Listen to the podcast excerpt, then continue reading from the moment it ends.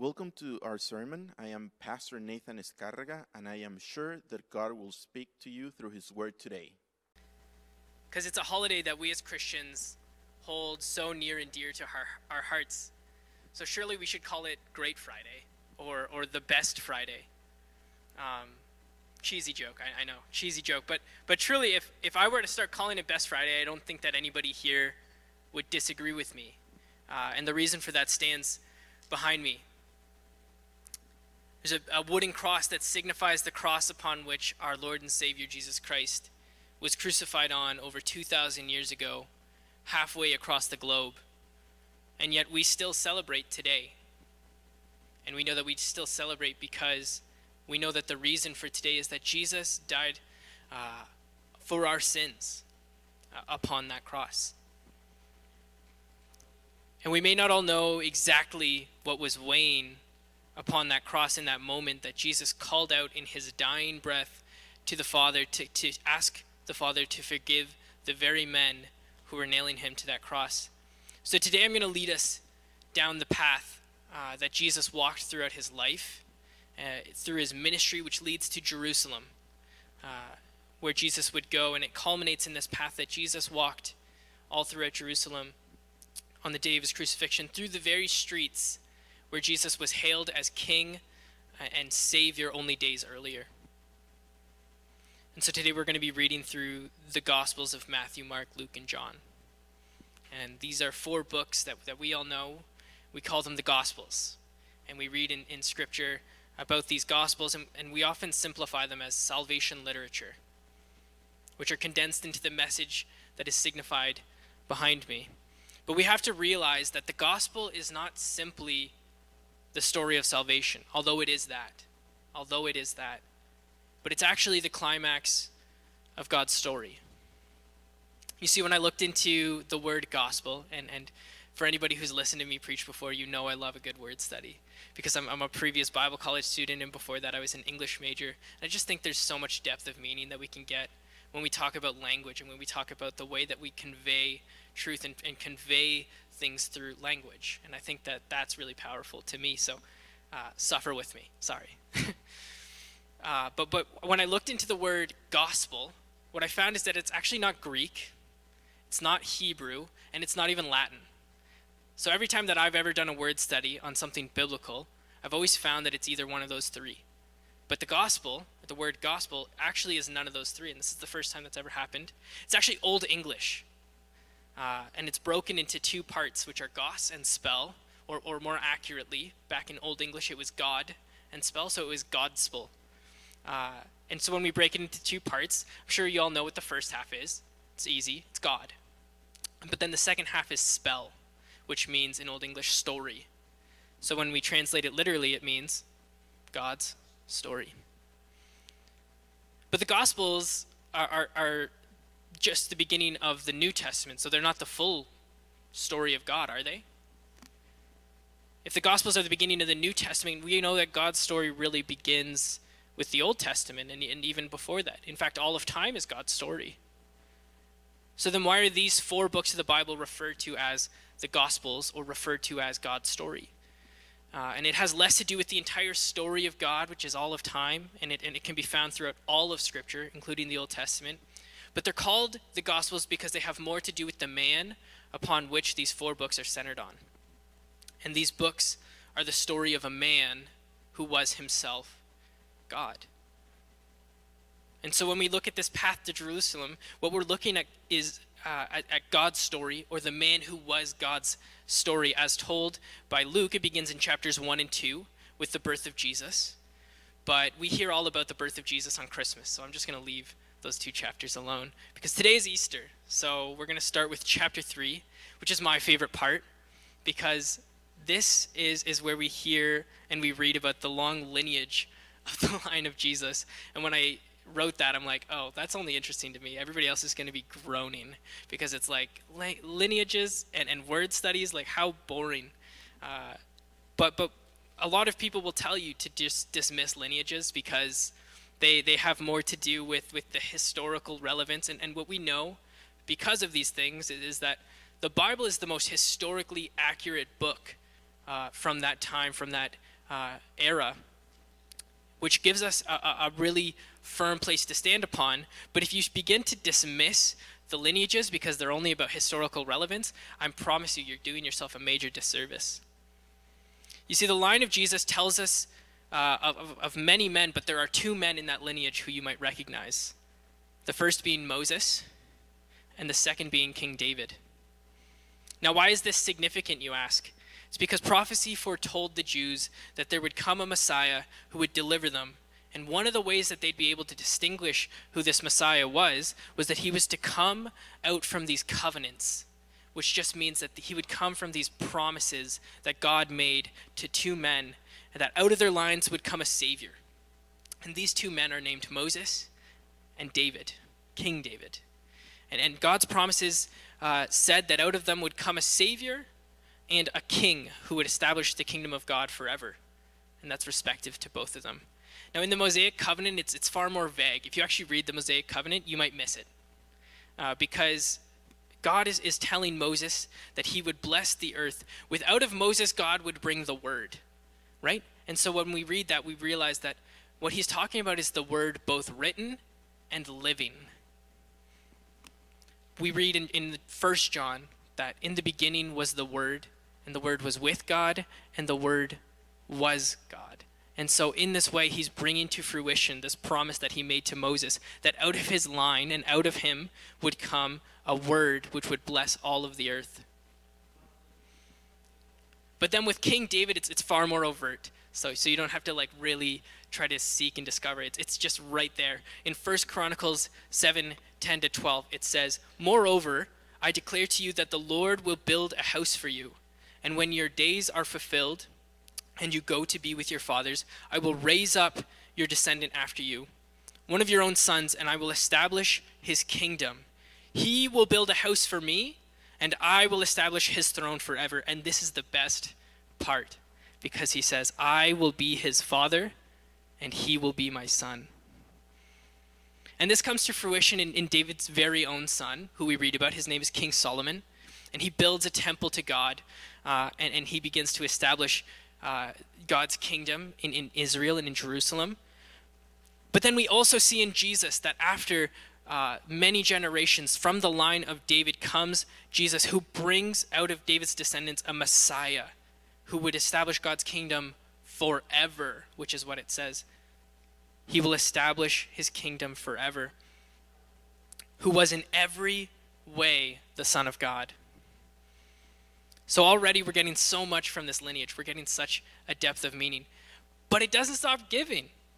Don't dismiss these lineages because they don't stop giving. The second part is that it's not only trying to demonstrate that Jesus came to fulfill prophecy, but also that he would come to reflect these two men in his journey to finish that vicious cycle of sin. So we're going to jump all the way from Luke 3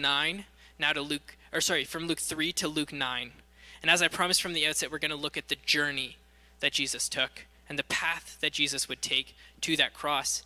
And so through Luke chapters 3 to 9, Jesus has done a lot of teaching, right? And his ministry begins there, but he doesn't start his path towards Jerusalem. So while that stuff is all super valuable, today's Easter, so we want to focus on that path to Jerusalem that he took. And I think the most significant verses for Good Friday begin in chapters 9 to 23. But in this section, chapters 9 to 23, Jesus begins this long trip from the mountain, right? And when I say this mountain, you would know what mountain it is because it's the same mountain where he made the Sermon on the Mount in Matthew 5 and 6. All the way to Jerusalem, he's making this path all the way down from the mount where he made the sermon, all the way to Jerusalem, where he will join thousands of Israelites to celebrate the Feast of Passover, right? And for those who don't know what Passover is, it is a festival that the Jewish people celebrate, where they were delivered from captivity in Egypt, and they were delivered out. And why is this so significant to the Israelites? Because of who led them out of Egypt? Moses. Right? So already we're coming back to that lineage. And Luke wants to remind us, the reader, that the trip that Jesus makes is reminiscent. It's familiar because it's similar to that same journey that Moses made with the Israelites when he went from Mount Sinai to the Promised Land. But then later, King David also comes after many generations, and he begins to establish the Promised Land in Jerusalem as their capital. And so in this way, Luke is trying to portray Jesus as the new Moses, who has come to renew God's covenant with Israel, because God made a covenant with Moses. And so Jesus is coming to renew this covenant, except he doesn't come to renew it. In fact, it says in Scripture that he didn't come to abolish the law or to renew the law, but to fulfill it. It says that in Matthew 5:17. And in doing so, he's reflecting Moses, but in this completely new and revolutionary way, where he actually comes to establish the Promised Land in Jerusalem. He's coming to make this new covenant. And in doing so, he's going to overcome the law that God actually gave to Moses. Right? So he's coming as a new Moses, but instead of coming with a new law or establishing a new law for the Israelites, he's coming to fulfill it. But in the same way, Luke is also trying to portray Jesus as this new David, right? So in the lineage, we're not just talking Moses, we're talking King David. And so it tries to tell us that Jesus is coming to gather the people, to establish a new kingdom of God where the Israelites will enjoy God's reign forever. That's the promise that he makes to King David. But again, this won't be anywhere near how the people of Israel thought. They thought that he'd make a new covenant just like Moses did. And they think that he's going to establish this kingdom like King David did, except it's not going to be anywhere near how the people of Israel thought it would. You see, as Jesus made his way, he didn't make a beeline straight for Jerusalem.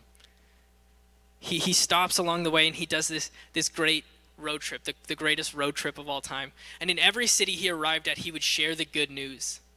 And he would call people to join something that you may remember me speaking about before, which is that Jesus was calling people to join as disciples of Christ and form this new humanity, right? A new kingdom, the kingdom of God, which was both now and not yet. And that this new humanity and this new kingdom was to be built upon counter-cultural principles, both of truth and grace. And for us, we know grace. We understand grace. We love grace. But that was not a thing back in ancient Israel. They had the law. They had only truth. So Jesus comes with this message of truth and grace. It's spat in the face of the Pharisees who preached that the only way to God was in obedience and in adherence to the law. That was the only way you could have relationship with God, was to be obedient and to just follow stringently all of these laws. And so Jesus was going to Jerusalem not to establish a new kingdom, like the Israelites thought, like King David did, but he's actually bringing this new kingdom with him. He knows that this new kingdom, the kingdom of God, was not yet complete. It couldn't be complete without the work of grace. We've got the truth, but the work of grace still needs to take place. And so Jesus, as he begins to draw near to Jerusalem, he's finished his long road trip. He's bringing disciples with him. And this is where we begin reading of the Gospels as the final chapters of all of Luke all pertain to the last week of Jesus' life. I think that's crazy. I think that's significant, right? Jesus lived so many years, and yet the only portion that we read about is you know, his birth and then his work of ministry all takes place pretty rapidly. And these are years and years. And yet you only hear a portion of it. But then all of these last chapters all pertain to the last week of his life. And that's the same week that we find ourselves in this week, which is the week of Passover or the week of Easter. And beginning in Luke 19:28-38, I'm only going to grab 36-38, but all of from 28-38 is when you read about this triumphant entry. When Jesus rode into the city upon a donkey, and this was prophesied way back in Isaiah, that a king would ride into town to bring peace and justice, and so the people were waiting for him at the gates, and they celebrated. And they began to call out, and they believed that this coming Messiah was going to deliver them, which he was. That's what he was coming to do, but it wasn't in the way they expected. And so we read, starting from verse 36, "And as he rode along, they spread their cloaks on the ground.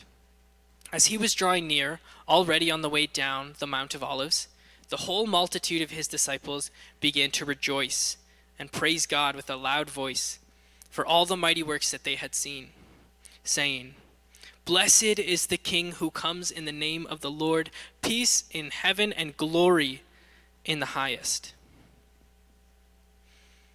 And as you hear these cries of joy, the Pharisees begin to grow very threatened. Right? I mentioned these people before, the people who Jesus was spitting in the face of by talking about this message of grace, that it wasn't about the law anymore. It was about love. It was about mercy. And so already the so-called prophet had come and threatened the way of faith of the Pharisees, and now all of these people are gathered outside of Jerusalem, calling him the King who comes in the name of the Lord. And so they get angry, and they tell Jesus to rebuke his disciples. It's blasphemy. But he tells the Pharisees that if the people were silent, surely the stones would cry out instead. And so the people go on shouting for joy. I think this is something that still pertains to us today as well, that message, that if we grow silent, the stones would cry out instead. And we need to recognize in our own lives that as we know and we begin to have a revelation of who Christ is to us, that we need to be calling out, that we need to be crying out, and our lives need to be a beacon of that love and that joy that we have inside of our hearts. Because I don't want stones crying out for me. I want my life to reflect that. And it seems so good. We're in this moment and it seems so good, so joyous. The people are calling out. But if you carry on into verse 41, Jesus begins to weep. Even as the people are rejoicing around him, he begins weeping. He knows that in spite of what the people cry out about him, being a blessed king, he knows that he won't be accepted as Israel's king. Certainly not in life. And he knows that Israel will continue down a destructive path against a kingdom that he sought to bring with him. He begins weeping. They're calling out. They're calling him the king. He brings the kingdom with him, but he knows that these Israelites would continue to neglect the poor. They would continue to hate their brother. They would continue to stir up rebellion against Rome, looking for a new Messiah to save them from their captors long after Jesus was gone. See, what you have to recognize is that the Israelites, we recognize now that Jesus was bringing the kingdom with him, but the Israelites didn't know what that meant. They thought that the Messiah who was coming was going to be like Moses, right? They believed that Jesus was coming to deliver them from Rome, just like Moses delivered the people from Egypt. But he wasn't. They thought that he was coming like King David to establish this new kingdom and to overthrow their subjugators, to overthrow Rome, but he wasn't. He knew for that so many of these people who were in this street calling out Hosanna in the highest, that he would neither be their king in life or in death. And so he begins to weep for them because it breaks his heart. But that doesn't stop him. We'll keep going. We'll keep following that storyline. In fact, he doesn't stop. He knows what needs to be accomplished, so he continues to stand upon righteousness, and he begins to get stirred up in his indignation. He begins going into the temple, and he throws over tables. He calls out Pharisees for their rigidity in practicing the law, which was leading people to damnation, and he even foretells of the destruction of the temple. So we're going back to that Davidic covenant. Right? The house of the Lord, as prophesied in the Davidic covenant, Jesus says that he's going to tear down that temple and rebuild it. Right? That's the Davidic covenant. That's what he's promised. That God, that the one who would come from David's descendants would build for him a house that would stand forever. So he's saying that he's going to tear down that temple and rebuild it. And the people began to mock him because it's impossible. It took King Solomon years to build the temple. And it took him millions of dollars worth of gold to build it. But this, however, was not a literal temple. Who here has ever heard the phrase, your body is a temple, right? We know that now our bodies are temples and that God resides within us. But this didn't make sense to the Jewish people. They didn't understand the Holy Spirit. They didn't understand that God could come and reside within them. And so Jesus starts talking about his body as a temple, which is given for us. If that phrasing sounds familiar, it's because it's not the only thing. It's not only symbolized by Christ in the temple, but also in the festival for which they were celebrating in Jerusalem. When we talk about the communion of the Lord's Supper, which began with the washing of feet, which is an institution we will share in today, and I'm sure Pastor Dave will teach you more when we do end up washing one another's feet and why we do it. But in the same way, Jesus is talking about the elements of communion where the Lord's Supper were symbolized as his body broken for us, right? The bread is his body, which is broken for us, and the wine is his blood, which he would spill, and he would give his body for us, just as he was going to destroy the temple and rebuild it in 3 days for us. So they share in this time of camaraderie, but all the while, Jesus' heart is breaking. And after this meal, he brings his disciples to the garden, which is on the Mount of Olives, to pray. And he says in Luke 42-44, saying, "Father, if you are willing, remove this cup from me. Nevertheless, not my will, but yours be done." And there appeared to him an angel from heaven, strengthening him. And being in agony, he prayed more earnestly, and his sweat became like great drops of blood falling down to the ground. I didn't know this. Me and my wife are watching a medical show. But when the body is in great, great distress, the greatest distress that you can experience, it begins to sweat blood, right? And this is what's happening to Jesus as he's praying. He hasn't been nailed to a cross yet, but he knows what is coming. And so he begins to cry out to the Lord and say, "Lord, take this cup from me."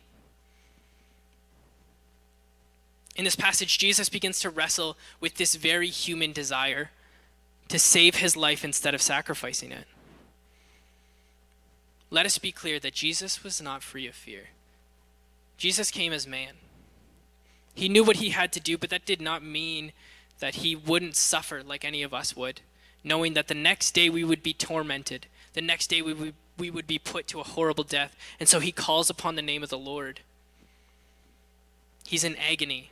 And he prays more earnestly. His sweat became like great drops of blood falling down to the ground. And his prayer was this: "Father, if you are willing, remove this cup from me. Nevertheless, not my will, but yours be done." So he's praying two things. Number one, "Lord, please take this cup from me." But already, even after he prays that, he understands what needs to take place. And so he overcomes. He says, "Not my will, but yours be done." And in the same way, we need to have that same prayer for ourselves. It's not about us. It's not about our own will, but what the Father would have for us. It's so much greater than what you would have for yourself. And so Jesus is in this great moment of despair, and he's suffering. And in fact, it is in this very garden that the religious leaders come and find him. Right? When we read about it, we know that he is betrayed by one of his dearest friends whom he loved. Many of us, when we think about Judas Iscariot, we think of this backstabber. We think of him as a treacherous betrayer of Jesus, and that's all that he is. We simplify him. We put him in a box. But what you need to realize is that Jesus has journeyed with him from the beginning of his ministry. I tell you, undoubtedly in this moment, Jesus would have loved Judas as a dear brother. He would have loved him like his own brother. And in that moment, when he's being betrayed and sold for just 30 pieces of silver, Jesus had already experienced so much heartbreak throughout that day. He began to weep for Israel. He was weeping because he knows what's about to take place. And then in this moment, he's being betrayed by one of his closest friends. Do not think for a moment that this didn't cause Jesus great, deep, deep grief. It says in Hebrews 4:15, I think this is the significant part of this passage, is when you later read in Hebrews 4:15, it says, "For we do not have a high priest who is unable to empathize with us in our weakness, But we have one who has been tempted in every way, just as we are, yet he did not sin. What you need to recognize is Jesus wasn't just fully God. He was fully man. He experienced the same heartbreak. He experienced the same tragedy that we do. But he empathized. He did so that he could empathize with us in our weakness. He humbled himself. He who was God, he who put the breath in your lungs, made himself like you, so that he could also experience that same heartbreak. So in moments when you have this despair in your heart, you can call upon the name of the Lord and say, you've been here. You empathize with me, Lord. You care for me because you know what it is to be betrayed. You know what it is to have your heart break for others because you love them and you want to see them come to Christ. God has that same heart for Israel in the moment he rides into Jerusalem. He is a perfect high priest. And so in this moment, what I realized as I'm reading through all of Luke, preparing for this, is that the day before his crucifixion, Jesus is going without any sleep. He's captured. He's up all night praying. And he's captured without any sleep, without any brother at his side. You see, when Jesus was captured, Peter cut the ear off of one of his assailants because he loved Jesus and he didn't want him to go. But Jesus knew what had to be done, so he healed the ear of his own assailant, and he went willingly. But even Peter, who cut off the ear of Jesus' assailant, would deny him 3 times. So Jesus, every single person that Jesus holds near and dear to his heart has abandoned him. He's gone without sleep. He's at the lowest point in his entire life. And what does he do? He goes to trial, knowing that he would be put to death.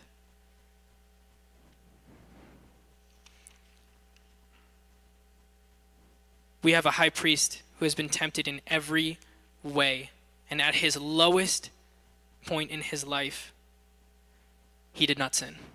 He was obedient. He did what the Lord willed of him. He stands trial, knowing that he is about to be put to death. And today I spoke about many significant figures in Scripture and throughout the Gospels. I spoke about Moses. I spoke about King David. I talked about the Pharisees and the disciples, and I even talked about our own Lord and Savior, Jesus. But before the crucifixion, there's this really interesting figure that's introduced. But he's introduced almost in passing, as though you're supposed to forget his name. His name is Barabbas. And for those of you who don't know who Barabbas is, he was a murderer. He was a rebel against Rome. He was a man who also stood accused for every single thing that Jesus was accused for. I think that's crazy. I think that's so interesting because in one sense, when Pilate says, who would you rather have? Jesus or Barabbas? They're accused of the same crimes. Look at these two men. Barabbas deserved every single thing that was upon his name. And Jesus was our perfect high priest who in his lowest moment would give his life. I think in the midst of all of these incredible figures who I talked about, Moses, David, the Pharisees, the disciples, aside from Jesus, I think Barabbas might be the most significant person in this entire story, in spite of the fact that he is only mentioned in passing, right? You're supposed to forget about him. I'm about to play a clip, and it'll explain to you why I think Barabbas is so significant. I got the thumbs up from Nathan, so I think we're good to go. So if you guys could just show it.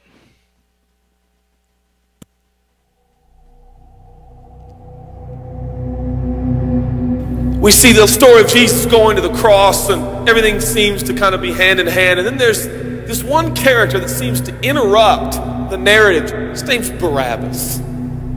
We don't even know much about him except that he's a murderer, a leader of an insurrection, a rebel. And why he's even mentioned, sometimes I'm not so sure. It's like, what? This is about Jesus going to the cross. So in this moment, Pilate thinks, I hold the destinies of these two men in my hand. I know the Jews have a tradition that on a holy day, I will release one of the prisoners on death row. Pilate stands on this audacious stage who now presents Jesus, Son of the Living God, versus Barabbas, the thug and rebel. says, all right, who do you want? This is blasphemy. This is gone too far. There's no comparison. This is a rightful prisoner, a man who should be on death row. He's a rebel against Rome. He leads a rebellion. He murders people. He's a bad man. He's a thug and he's a crook. He deserves the chains and he deserves the crucifixion.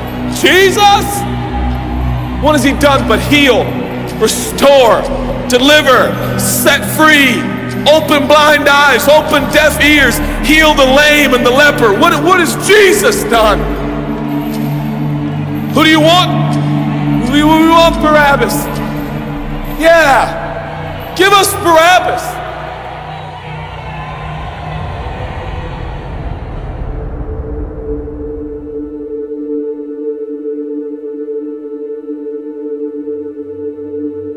People say, give us Barabbas. The Roman soldiers come up and they put the key in and they unlock Barabbas from his chains and shackles, and he walks down the platform, welcomed by all of his thug friends. Yeah, the people love me. Yeah, that's right, I don't even know who this Jesus guy is, but all I know is my people love me.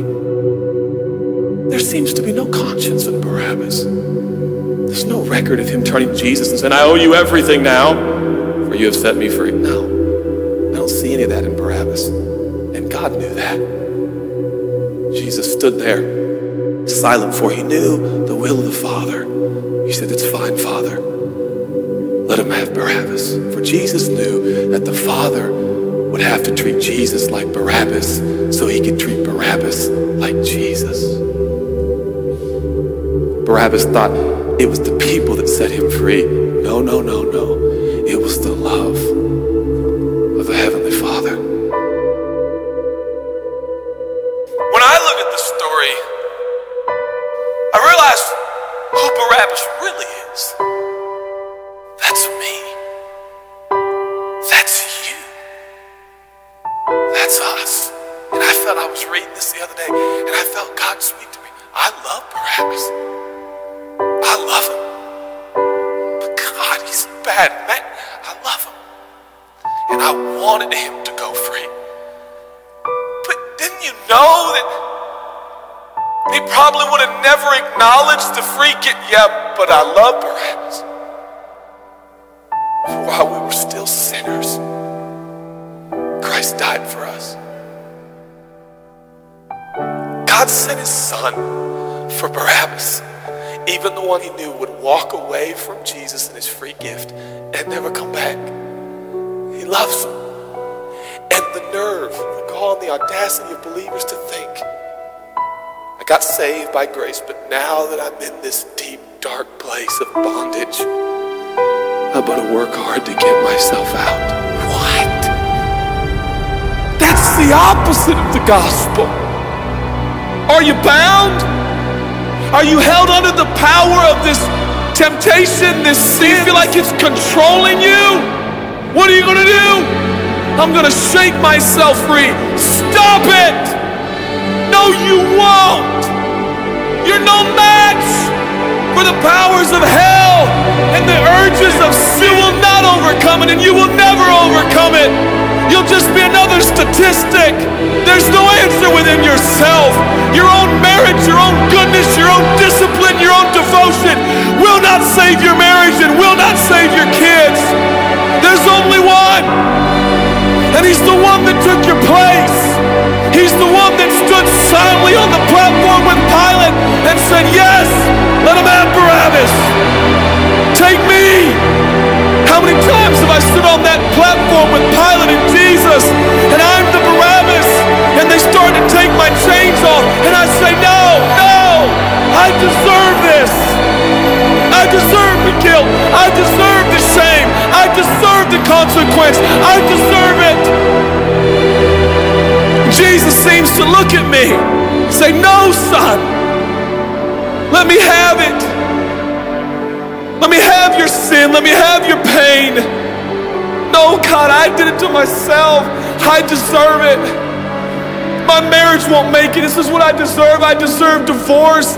I deserve poverty. I deserve sickness. I deserve it all. No.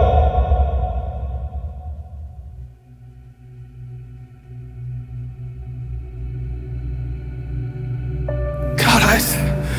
I'm so ashamed. Give me your shame. But God, what if I do it again? I'll still be here. Oh, God, I don't want to hurt you. I love you. I don't want to do this anymore. Give me your sins, son.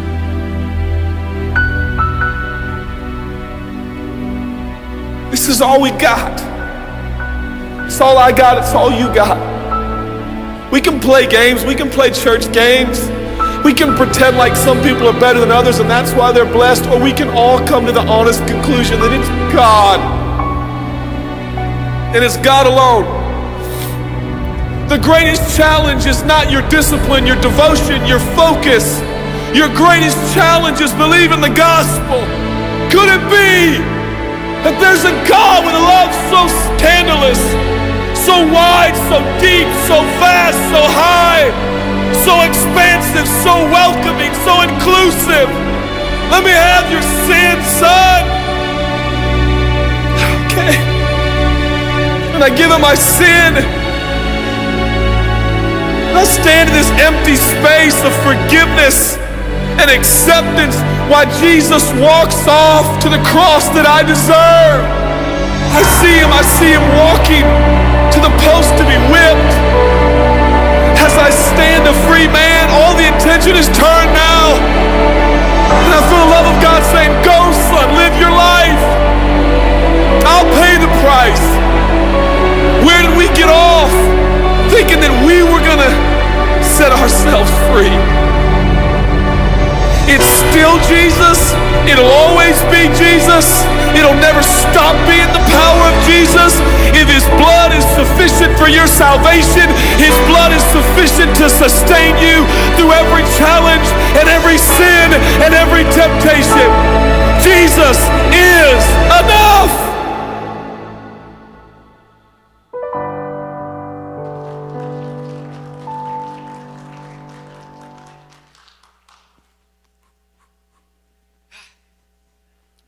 I've watched that video 4 times in the past 2 days, and I've cried literally every time. You see, this new covenant that overcame the one of Moses and this new kingdom that Jesus established in the line of David was not just for the Jews' deliverance, but for the deliverance of all, even those who did not earn it or deserve it. This is the gospel message. That in the moment that Jesus hung upon the cross and died for Barabbas, and died for me, and died for you, John 19:28-30 tells us, Jesus, knowing that all things were now accomplished, that the scripture might be fulfilled, said, I thirst. And now a vessel of sour wine was sitting there, and they filled a sponge with sour wine and put it on a hyssop, which is like a sponge, and they put it to his mouth. So when Jesus received the sour wine, he said, it is finished. And bowing his head, he gave up his spirit. The work of Christ is finished, and it is for you. It's a gift of inheritance that Jesus gave his life as perfect sacrifice, for whoever believes in him will not perish, but have eternal life.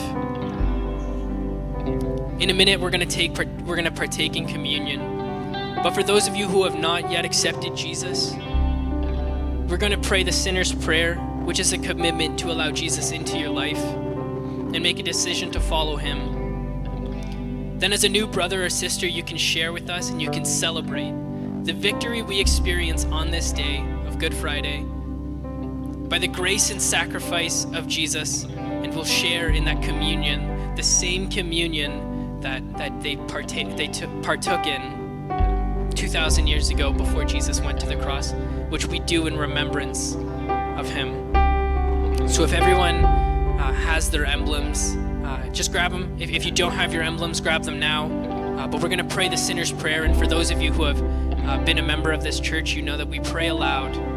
All of us, that we pray aloud so that those who are making that decision for the first time feel comfortable that they're with brothers and sisters who were in the same place when they accepted Christ, that it's for everyone.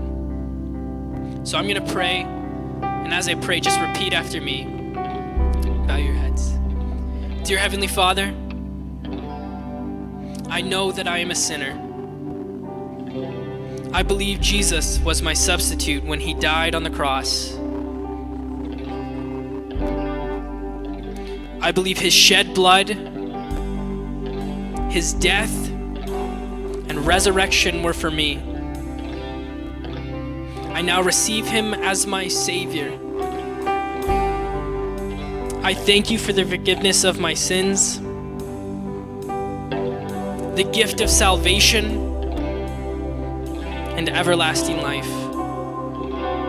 Help me in committing that from this day forth, that I may lead a life that honors you. Amen.